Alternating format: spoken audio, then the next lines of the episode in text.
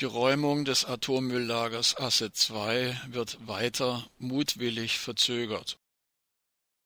Im Jahr 1965 wurde das ehemalige Salzbergwerk Asse II als sogenanntes Versuchsendlager eingerichtet. Im Jahr 2007 wurde bekannt, dass bereits seit 1988 Wasser in die Stollen von Asse II eindringt.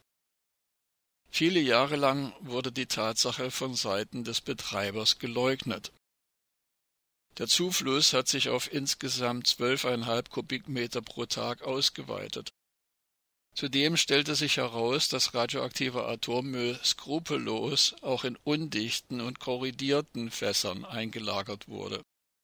Hinzu kamen flüssige Abfälle, Rückstände von Pestiziden, Tierkadaver und giftige Schwermetalle, darunter mehrere Tonnen Blei sowie hochgiftiges Quecksilber und Arsen.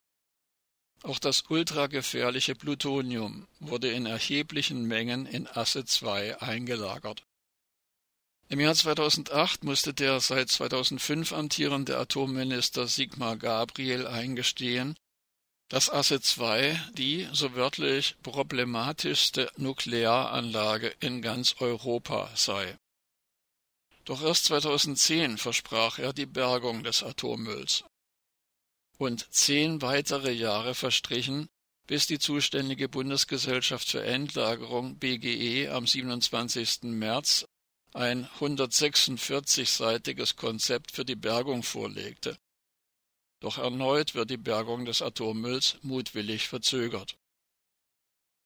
Wie aus einer Antwort des sogenannten Bundesumweltministeriums auf eine Anfrage des Bundestagsabgeordneten Viktor Perli von der Linkspartei hervorgeht, wird der dringend notwendige Bau eines oberirdischen Zwischenlagers weiter verzögert.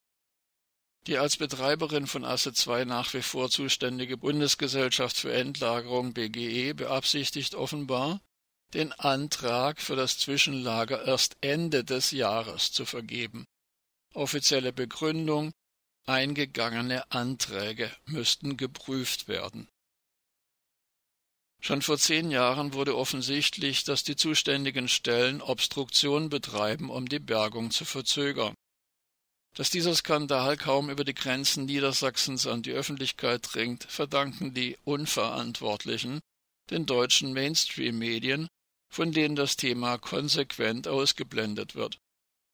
Ein nicht mehr zu kontrollierender massiver Wassereinbruch ist absehbar. Im Gegensatz zu einer Bergung, für die Kosten in Höhe von zwei bis drei Milliarden Euro veranschlagt wurden, wäre dies die billigste in Anführungszeichen Lösung. Zugleich wäre dies eine Katastrophe für Mensch und Umwelt. Unzählige zukünftige Generationen müssten die Folgen tragen.